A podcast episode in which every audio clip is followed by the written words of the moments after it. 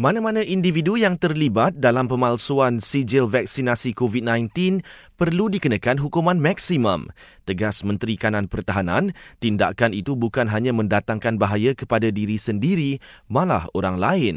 Datuk Seri Hishamuddin Hussein turut minta pihak berkuasa melakukan siasatan terperinci dan bawa mereka yang terbabit ke muka pengadilan. Seorang doktor di Terengganu kini ditahan reman kerana disyaki jual sijil vaksinasi palsu. Sementara itu, Bukit Aman sedang mengesan pihak yang menjalankan aktiviti menjual sijil vaksin COVID-19. Orang ramai yang mempunyai maklumat berkaitan kegiatan seumpama itu boleh melaporkan kepada pihak polis untuk tindakan lanjut. Kerajaan tidak akan melaksanakan semula PKP seperti sebelum ini.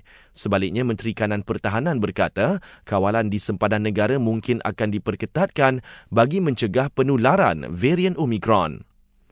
Dalam pada itu, 99 kes COVID-19 melibatkan varian membimbangkan dikesan sejak 3 Januari lalu.